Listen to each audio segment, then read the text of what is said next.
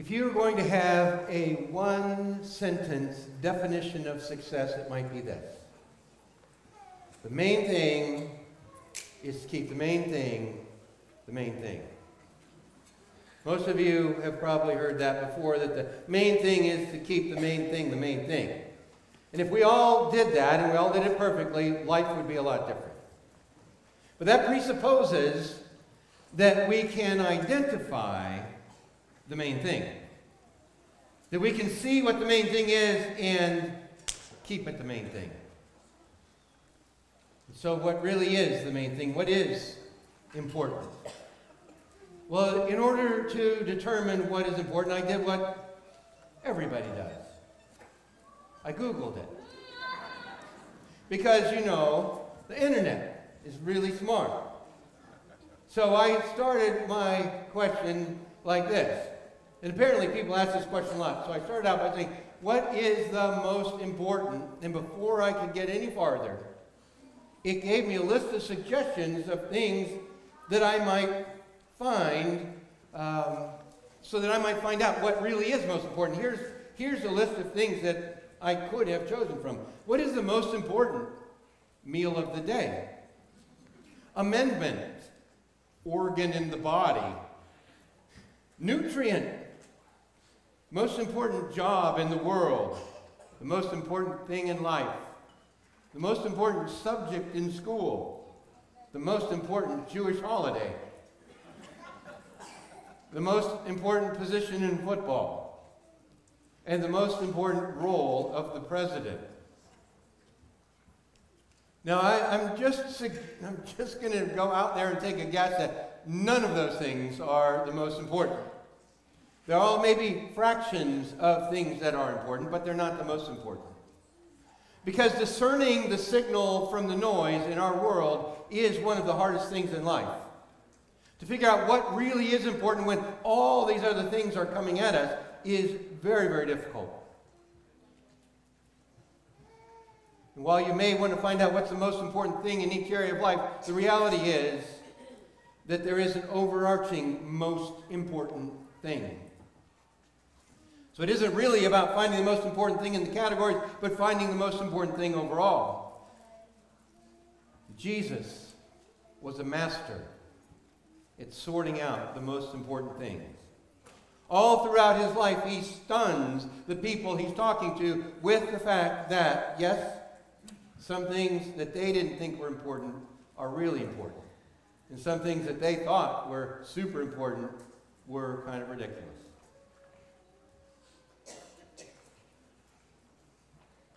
And so today, in our text, Jesus really nails down for us what is the most important thing. I want to invite you to take your Bibles and turn to Matthew chapter 22, um, beginning in verse 34. Jesus had had uh, a number of interactions, really conflicts with religious leaders over the past uh, few days here, even the past few hours. They're coming rapid fire at him now. But finally, finally, finally, they get to something that is important. This question that Jesus addresses today is as central as the last question that he addressed was obscure. You remember the last question was about uh, if a woman marries seven husbands and they all die, or, you know, whose wife will she be? I mean, of all the strange questions, that one's way out there. This one is way in here. This is the central question. Let's look at it in Matthew chapter 22, verse 34. But when the Pharisees heard that he had silenced the Sadducees, they gathered together, and one of them, a lawyer, asked him a question to test him Teacher, which is the great commandment in the law? And he said to him, You shall love the Lord your God with all your heart and with all your soul and with all your mind. This is the great and first commandment. And the second is like it. You shall love the Lord, or you shall love your neighbor as yourself. On these two commandments depend all the law and the prophets. On these two commands depend all the law and the prophets. All of your religion comes down to your love. Everything hangs on how good you are at loving. The most important thing about you is that you love God and that you love other people. So, the first thing that we see here in this text is that it is a test. Now, we've grown accustomed to recognizing these tests, right? The Pharisees heard he'd silenced the Sadducees. You got to love that because here are these two rival gangs. You know, you can think of it like West Side Story, I suppose. The rival gangs are coming and trying to one up Jesus, and finally, and, and they don't like it when Jesus gets them, but they really like when Jesus gets the other guys. And so they were, they were secretly rejoicing, and I think huddled up and say, ha ha. Don't you love it how he got them? And then they huddle up and they talk about how they might get Jesus next. It's as though they're taking turns. And now it's the Pharisees' turn, and um, a lawyer speaks up to test Jesus. To test Jesus. Now, that's, that tells us that this is not a friendly discussion that one might have, say, in seminary class about what's the most important. This is a test. This is the fourth time that they have tried to test Jesus. If you go back in chapter 16, verse 1, they tested him looking for a sign. He said, The only sign you're going to see is the sign of uh, the prophet Jonah. Then in chapter 19, verse 3, they test him and say, Did Moses give a commandment to divorce, to give your wife a certificate of divorce? They're testing him, asking him ridiculous questions. In chapter 22, verse 15, one we saw a few weeks ago, is it right to pay taxes to Caesar? And so now here's the fourth test. Each one of those times it tells us it's a test. Here's the fourth one. 2235. An expert in law asked Jesus a question to test him. The question about the greatest commandment was a matter of serious concern among the religious leaders. I suspect it was a trap, though, for Jesus because they hoped he wouldn't be up for it. They hoped that it would stump him, that it would, display, it would display that he is an outsider or an impostor. It would show his lack of education. In other words, of the 613 laws he had to choose from, how would he do at picking the most important? These are the question now is coming from the Pharisees. And you, re, you remember that the Pharisees were very careful about keeping the commandments. They have already confronted Jesus about, uh, for multiple times, about not keeping the Sabbath. They'd thrown the penalty flag on him and his disciples when they plucked grain walking through the field. Jesus ate with the wrong kind of people for them. Jesus and his disciples didn't fast like the Pharisees. Jesus' disciples didn't wash their hands before coming to the table. They disagreed about the certificate of divorce. Over and over and over, Jesus and these Pharisees disagree. And so this lawyer figured this was the way he's going to get Jesus. Jesus isn't very good at these commandments. Let's nail him. So he asked him, What's the most important commandment? But before we see, what would you say is the most important? Okay, pretending you hadn't just read it, right? What would you say is the most important? Some of us will elevate certain commandments, one that's, that we think are important. Maybe no sex outside marriage. Don't gossip. Serve the Lord. Serve in church. And while there are those and 610 others that could be important, Jesus lands on one that silences not only the Pharisees, but all of us as well. In fact, it is foundational to all of the others.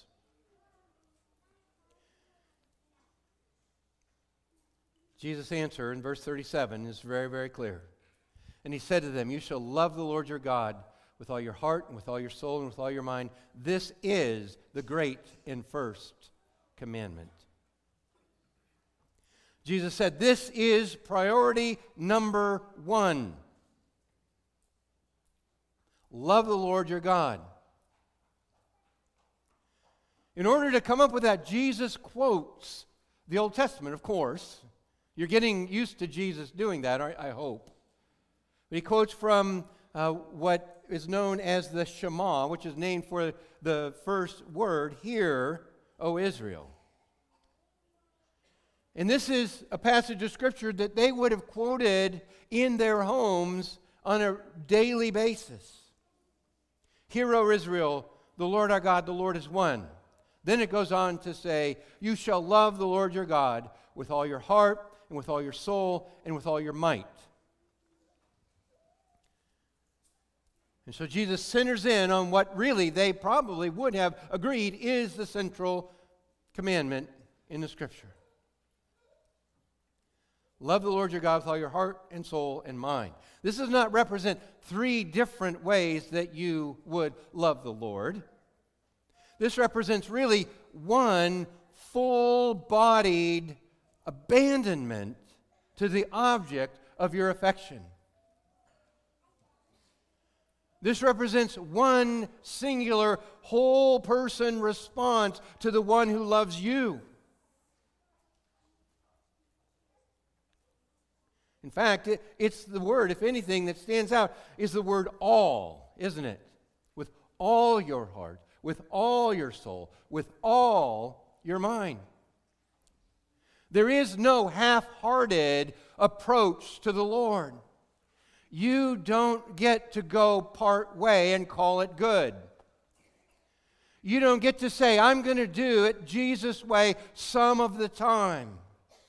There is no halfway you are all the way in with the Lord.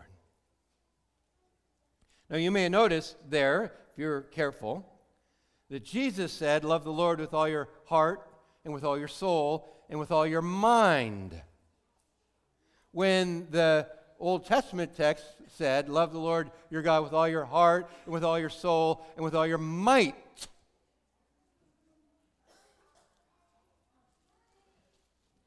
And I suspect that Jesus could say heart, soul, and mind, knowing that if you did that, the might would take care of itself. That if you really love the Lord, you would, you would do something about it. I mean, think about it. We just had Valentine's Day, didn't we? And there was a fair amount of uh, I loves you, I love yous said back and forth, I suspect. But they really didn't count unless you did something, right? Unless there was a card or chocolates or flowers or something. Same is true here. You don't love someone with all your heart, soul, and mind without doing something. And I'm just going to stop here and say this, though. If there's anything that I want for New Life Church, is that we would love the Lord our God with all our heart, soul, mind, uh, in mind. Because it's super easy. It's super easy for us to be like the Ephesian church in the book of Revelation, to leave our first love,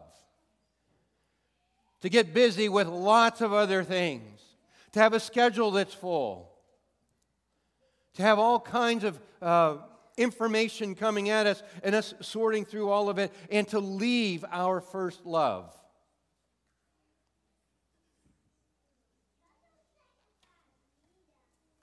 I think far too many Christians get involved in church and forget why. People get involved in their community, they get involved serving, they come on Sundays and they forget why they do it.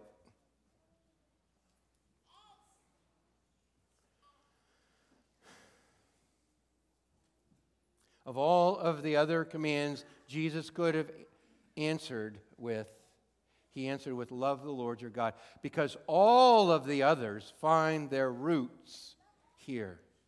This is the life giving uh, foundation of all the other commands.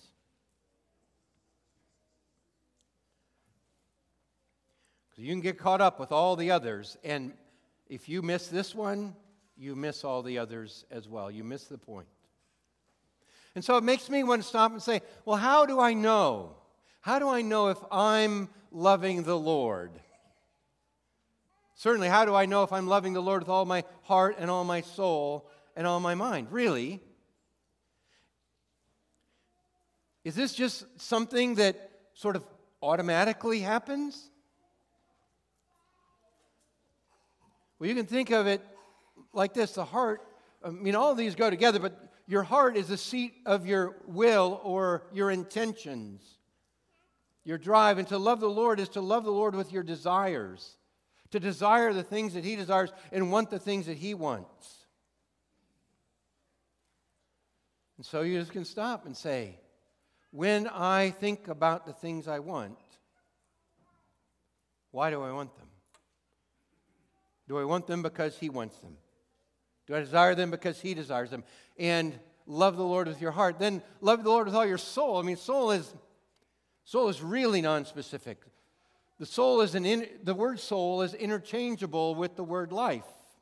Love the Lord with all your life. So if ever there was a way to say love the Lord with all of you, it would be this. You'll be love the Lord with all your soul. Psalm 103 says, Bless the Lord, O my soul, and all that is within me. Bless his holy name. That's, that's what this is. This is a, all that is within me. Love the Lord. And your mind. Love the Lord with what you think about. It's easy to think about lots of other things, isn't it? I mean, I don't have to tell you that. It's even hard to figure out what should I be thinking about. But it's easy to think about how we've been wronged. It's easy to think about how uh, other people should have treated us differently. It's easy to think about what we have to do for work or what we have to do for house projects or assignments at school. Loving God with all your mind means thinking of Him thinking of his love for you, thinking of his character, his smile, his reactions, his word. And so I have to ask how much do you think of him? Do you think of him like you love him? One commentator says it this way No language better sums up the passion for God, the intimacy with God, the fidelity to God that were the hallmarks of Jesus' own life, and to which he called others. The call to love God has strong, a strong Old Testament pedigree. It occurs no fewer than 10 times in the book of Deuteronomy alone. The challenge is a, to a comprehensive engagement with God, with the total capacity of all one's faculties. The omission of strength from this list tends to let the focus of love for God fall in the inner disposition and thoughts, leaving the sphere of the energetic physical action to the love of neighbor. Now, okay, because I don't think I've meddled quite enough yet, let me meddle a little bit more. Let's start on Sundays. Sunday should be the day that's set aside to love the Lord, right? So we'll start with the easy stuff.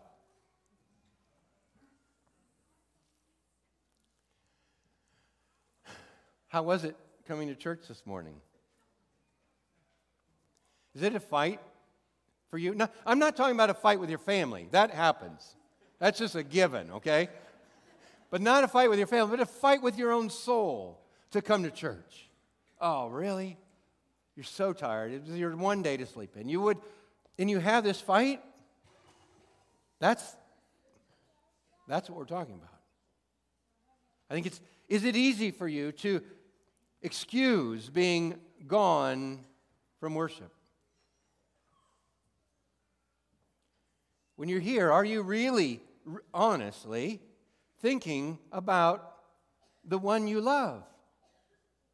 Are you thinking about the Lord, or are you somehow concerned about what other people might think of you?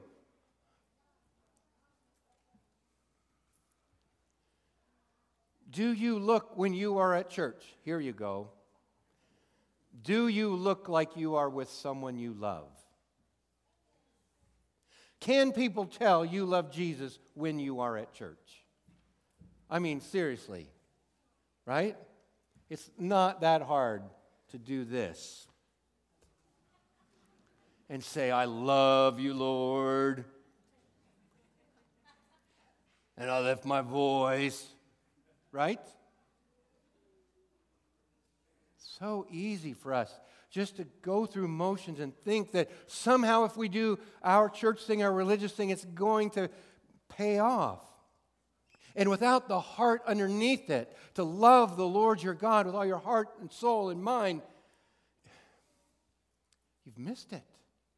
You've missed it.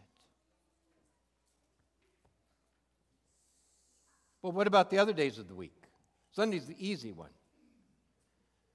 Do you get out of bed and think about the one you love?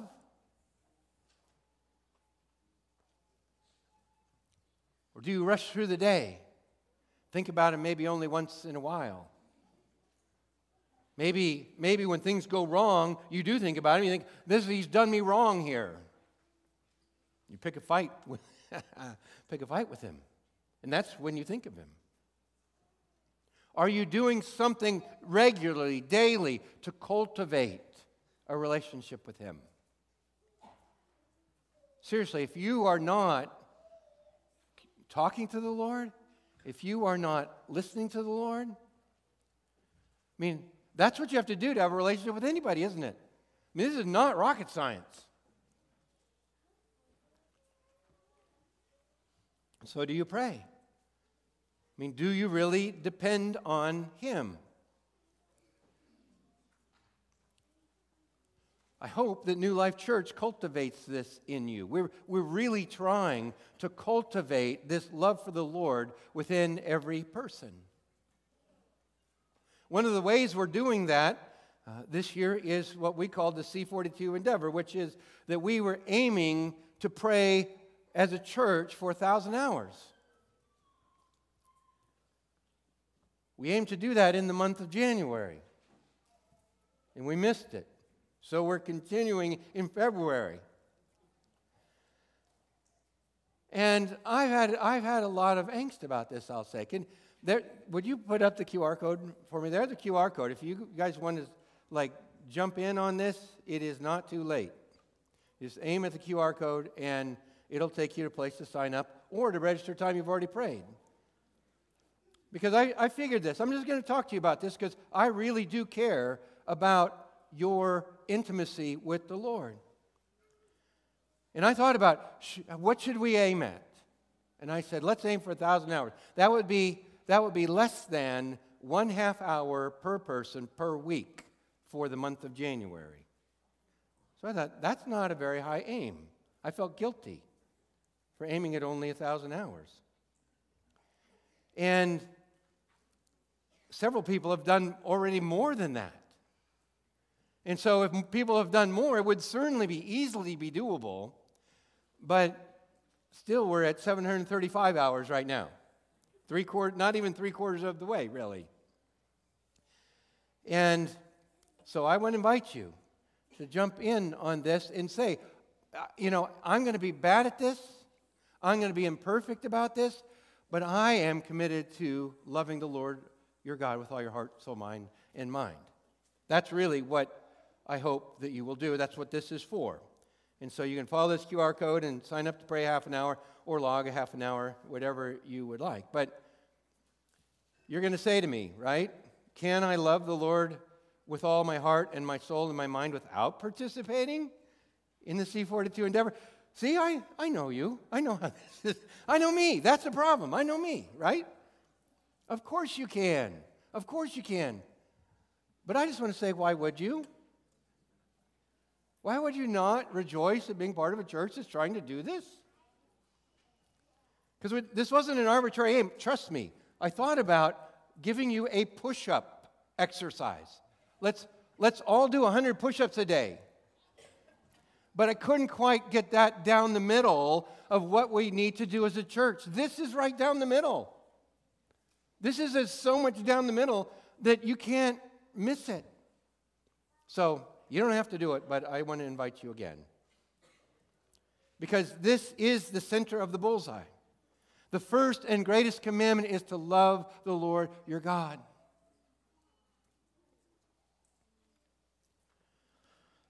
Well, it turns out that Jesus was not content to answer the question about the great commandment with just one. The great commandment is love the Lord your God with all your heart, all your soul, and all your mind. And the second is like it Verse 39 You shall love your neighbor as yourself. On these depend two commandments. On these two commandments depend all the law and prophets. So the second is like it. And this is really important. The second is like it. How is love your neighbor like love the Lord your God? First John tells us that the second is like the first because the second is proof of the first.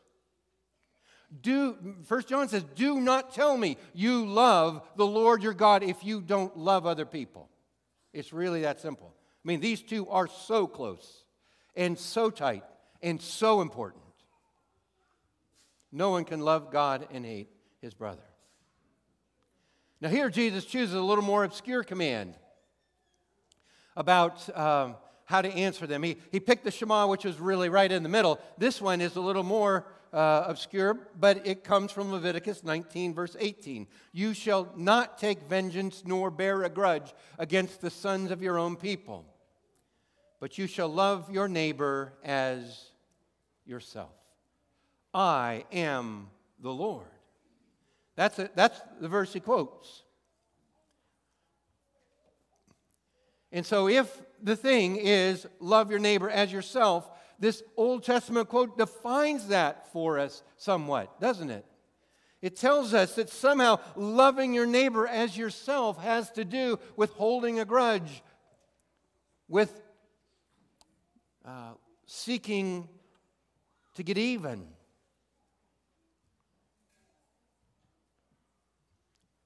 Which tells me from Leviticus 19:18 that the opposite of love is to say, you always do this.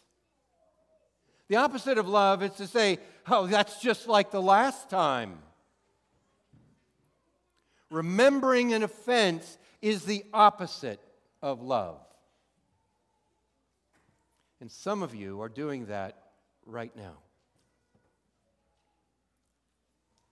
He says, Love your neighbor as yourself. Then he ends with, I am the Lord, doesn't he? God is staking his reputation on your love for one another.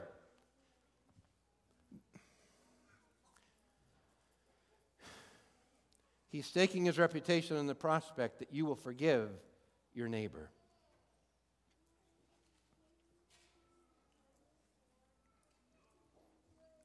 I mean, this is really the, the, the soil in which this great commandment is grown. It's grown in the soil of forgiveness. Here's the longer quote from Leviticus. It says, You shall not go around as a slanderer among your people. You shall not stand up against the life of your neighbor. I am the Lord. You shall not hate your brother in your heart. You shall reason frankly with your neighbor, lest you incur sin because of him. You shall not take vengeance or bear a grudge against the sons of your own people, but you shall love your neighbor as yourself. I am the Lord. Slander and hating your brother in your heart brings sin. Why? Because God is God, He is your God. His reputation as a God of love is at stake in the way that you treat your brother.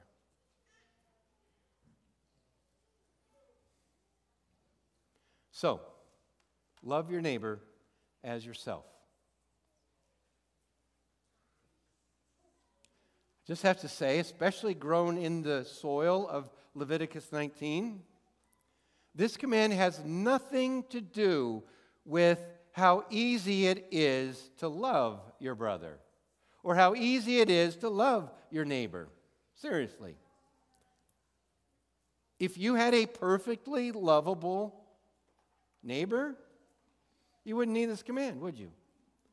If, you're, if you had a brother that did everything just like they're supposed to, this would be super easy.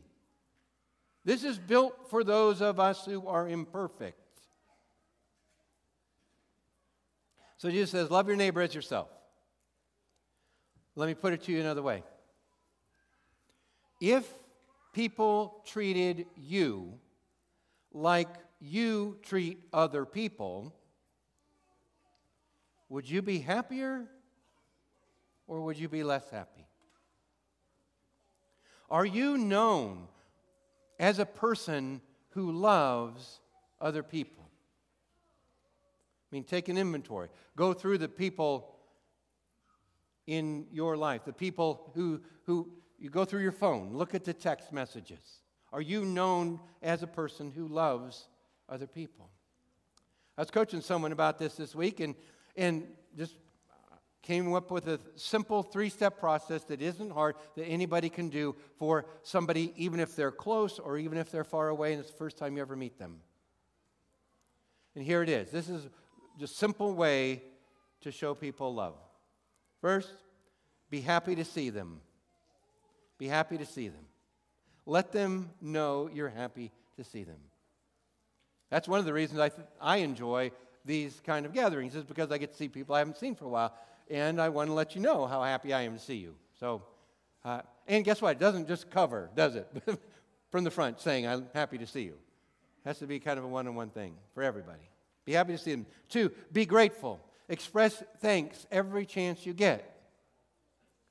Again, which makes me want to stop and say thank you to the, the tech team. There are people you don't see this morning that put in long hours to make this happen. There's a team on the stage that got up way earlier than anybody should on a three day weekend to make this happen for you. And so I just want to say uh, thank you to those of you who, some of you are invisible, some of you have been up here, but thank you.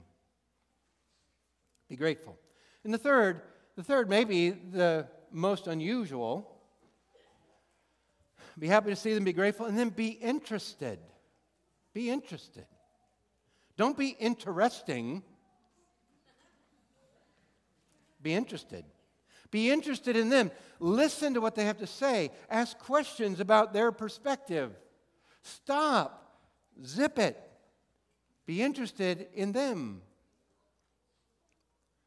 Now, I mean, there's lots of other things, right, that you could do to love people. Those are just three that I thought of this week, okay? There's lots of other things. So, what are you supposed to do? What are you supposed to do about this? I don't know, I don't know how you think about this.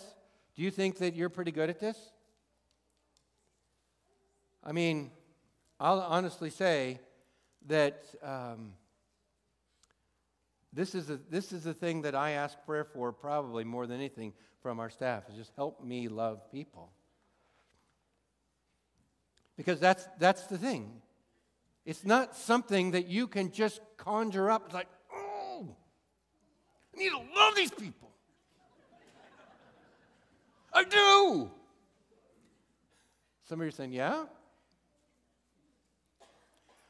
If you don't do that, what do you do? What, what, what's going to happen here at church, right? You come to church, he says, Love other people. And you walk out, what? Feeling guilty, trying harder. What are you going to do? If you have a hard time with this, let me just suggest a couple things. The first thing is pray. So if you're Noticing a theme here? Good for you. You're paying attention. Pray for the people you love. Pray for yourself that you will be loving. Your prayer is central to loving the Lord, it's central to loving other people. to love your neighbor as yourself is to pray for your neighbor. How you would start another way, I haven't figured out. And so I'll, I'll just say again, we're trying to be right down the middle here with the church to help you do this. So we've encouraged you for the last several months to use a tool called Bless Every Home, and you can put the QR code up if you would. Bless Every Home is a tool that uh, helps you pray for your neighbors. It actually writes out a prayer for you. You I mean it doesn't get any easier than that. And it reminds you of the names of your neighbors pr- to pray for your neighbors. And it's, it's simply a tool that helps you say, I'm going to take seriously loving my neighbors. So I'm going to start by praying for them. And so some of you have this on your phone or signed up for it and you don't use it. Maybe you need to refresh. Marcia just this last week sort of cleaned hers out and reorganized it. Got, got different neighbors to pray for. And that's a start because, I mean, I, I'll tell you, I look on weekends. I mean, Saturday's like my only day, and I'm in the yard most all the time. I, I hope my neighbors come out of the door.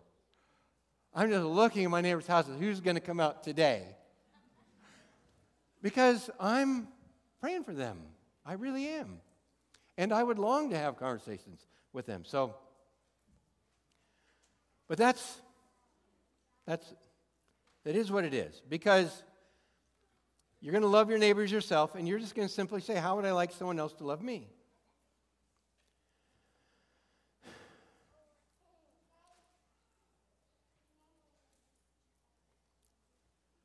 Jesus finishes by telling us, reminding us how central these two commands are. He says, On them hang all the law and the prophets. As someone said, as a door hangs on its hinges, so the whole Old Testament hangs on these two commandments. Think about that. If you're serious about following Jesus, and if you're serious about wanting to do what's in the Bible, everything hangs on these two things. I'll make it simple for you. There's two things love the Lord, love your neighbor. And Jesus came to fulfill that. He came to fulfill the law and the prophets, and he did it by loving. Well, these two commands hang together because the first without the second is impossible, and the second can't stand without the first.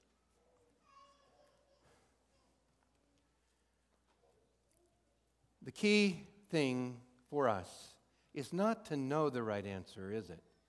But to do the right answer. It isn't, doesn't really matter.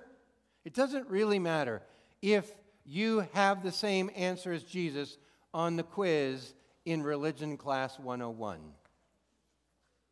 Nobody cares about your right answer. The only thing they care about, the only thing really God cares about is are you actually doing it? The main thing is that you do this, that you do this. After all, they are commands. That's what a command means, is do these things. So do you love the Lord with all your heart and soul and mind? Do you love other people the way you hope you will be loved? How are you doing with this? Now, how, how are you doing seriously? Do you have this dialed in? Is there anybody here that says, I'm really good at this? This comes so naturally for me, I didn't need the sermon this morning?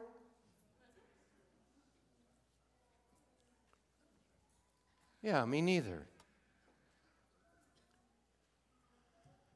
So the question then comes down to this How do you create love in a loveless heart? How do you come up with love for God in a loveless heart? How do you come up with love for a neighbor in a loveless heart? That's the question. I want to answer it for you this way. Ultimately, it comes down to believing the gospel. It comes down to really knowing and believing it. Not not getting the right answer on the Religion 101 quiz again. See, some of us can say, oh, yeah, I believe the gospel. Check. True or false? True. I, that's great. I hope you get the right answer. But that's not, what we're, that's not what's happening here. What's happening here is is this coming from inside of you? Is it, does it involve all of you? To be known as someone who loves other people and loves the Lord is to be known as someone who believes the gospel. The connection is this 1 John 4 19. Super easy. We love because he first loved us. We love because he first loved us. Okay, I don't want to make this more complicated than it needs to be. I'm saying the, the very most important thing is to love the Lord and to love others. And then you say, okay, how do I do that?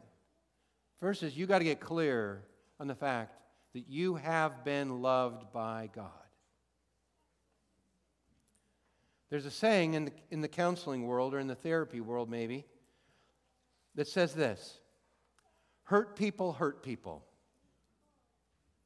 That's really probably important for all of us to understand. That hurt people hurt people.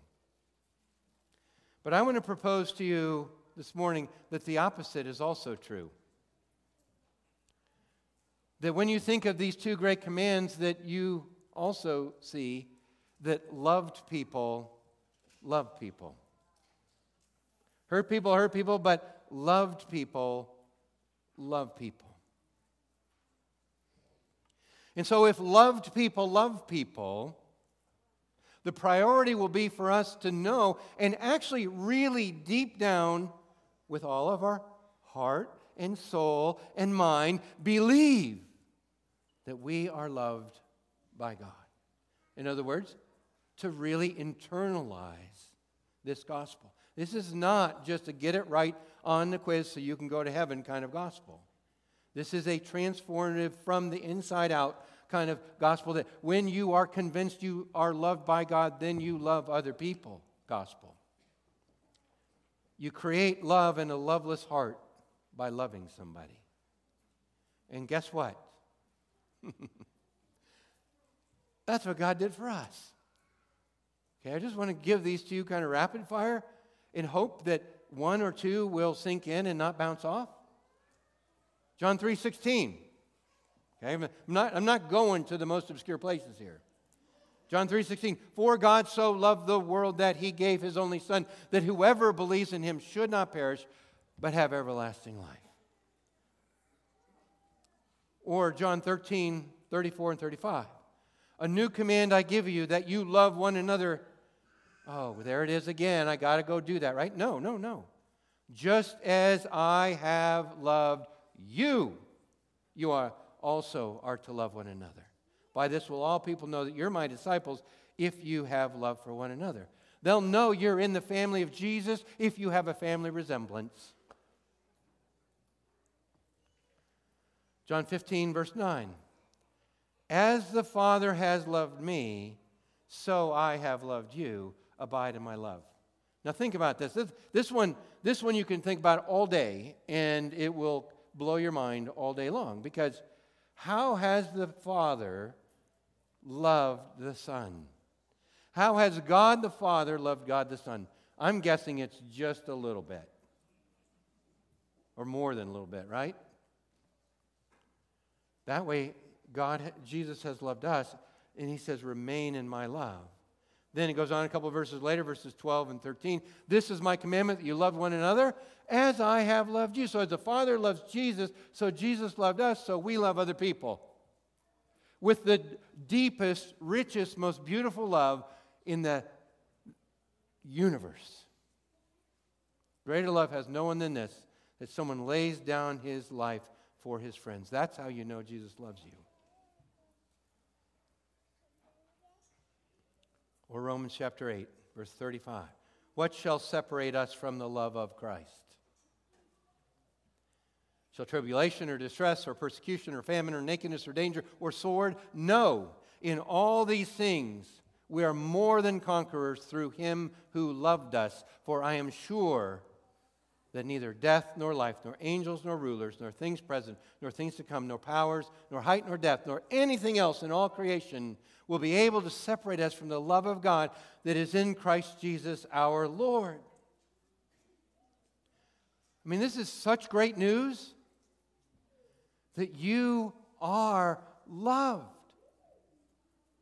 I'll tell you, the thing that, the thing that I resist in my heart of hearts the most is really, really believing that. And that's then why I'm, uh, I have a hard time loving other people. And because, though, this is the most important command, this is the central thing upon which all of the Bible hangs. You cannot walk away this morning nodding your head and somehow thinking this was a great sermon. Because that doesn't matter. What matters is that this most important thing, this central thing, this greatest commandment is something that we live out. Okay? I say that. Again, we're going to do this a little bit. We need practice at this, right? We're what's important is you do it. And you say, what do I do? How uh, can't make it happen. Okay? Pray that God would change you. Believe the gospel. Then love God and love other people. Why? Because loved people love people. Let's pray. Oh, Heavenly Father, uh, this is this is something we can't just make happen on our own. We can't conjure it up. We can't pretend it. We can't fake it till we make it. We need you to come in and change us. Take out our heart that's uh, hard and uh, stone like and give us a heart of flesh that beats with love for you and love for other people. God, would you help us with this? Would you make New Life Church a church that is known, first of all, by loving you, second of all, by loving other people. That when people encounter us, they will recognize that we have been with you because we love them. So, Father, would you help us love, I pray, in the name of Jesus.